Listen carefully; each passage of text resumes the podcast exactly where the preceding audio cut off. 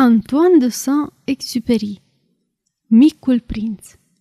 Capitolul 4 Aflasem astfel încă un lucru foarte însemnat, anume că planeta lui de baștină abia de întrecea mărimea unei case, ceea ce nu prea avea cum să mă mire.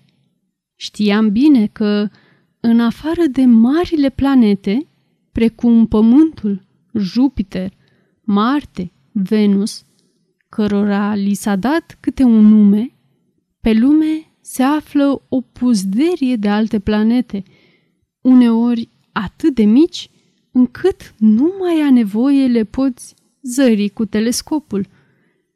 Când un astronom descoperă vreo una din ele, îi dă în loc de nume un număr. De pildă, îi zice asteroidul 3251. Am temeinice motive să cred că planeta de pe care venea micul prinț este asteroidul B612. Acest asteroid nu a fost zărit decât o singură dată cu telescopul în 1909 de către un astronom turc.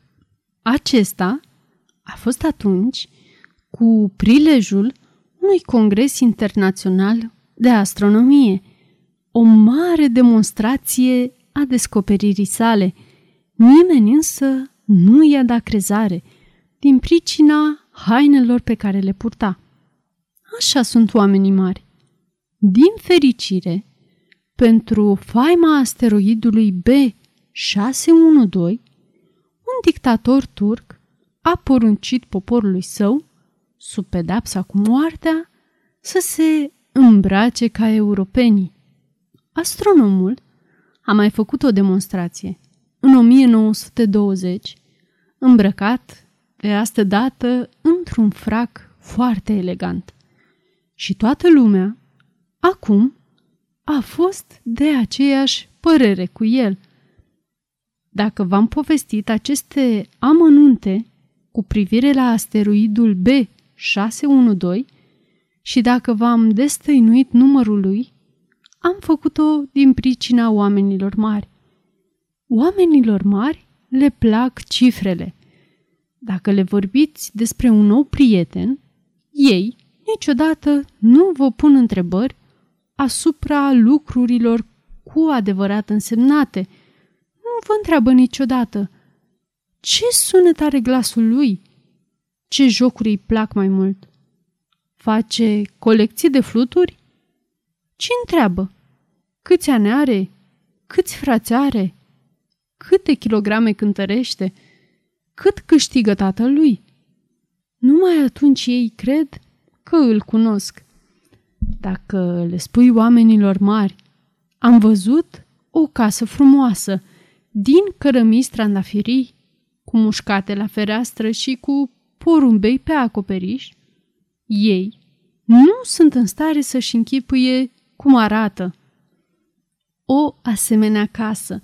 Lor trebuie să le spui, am văzut o casă care costă o sută de mii de franci. Ce frumoasă e!" vor exclama atunci. Tot așa, dacă le spui, drept mărturie că micul prinț a existat într-adevăr, stă și faptul că era o ființă încântătoare, că râdea și dacă își dorea o oaie. Dacă cineva își dorește o oaie, e o mărturie că există. Ei vor ridica din umeri și vor socoti că nu ești decât un copil. Dar dacă le spui Planeta de pe care venea micul prinț e asteroidul B612? Atunci vă vor crede și vă vor lăsa în pace cu întrebările lor. Așa sunt ei. Nu trebuie să le luați în nume de rău. Copiii se cuvine să fie foarte îngăduitori cu oamenii mari. Firește însă că nouă, celor care știu ce înseamnă viața, puține pasă de cifre.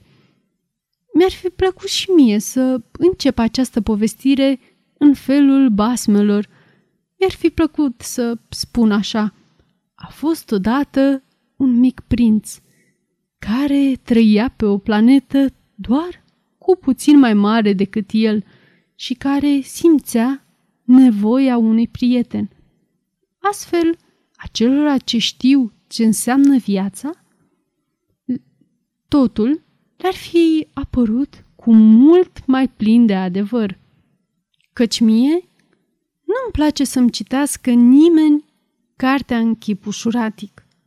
O mare amărăciune mă cuprinde în timp ce povestesc aceste amintiri. Sunt șase ani de când prietenul meu, luându-și oaia, a plecat. Dacă încerc să-l zugrăvesc aici, e pentru că nu vreau să-l uit. E lucru trist să-ți uiți un prieten.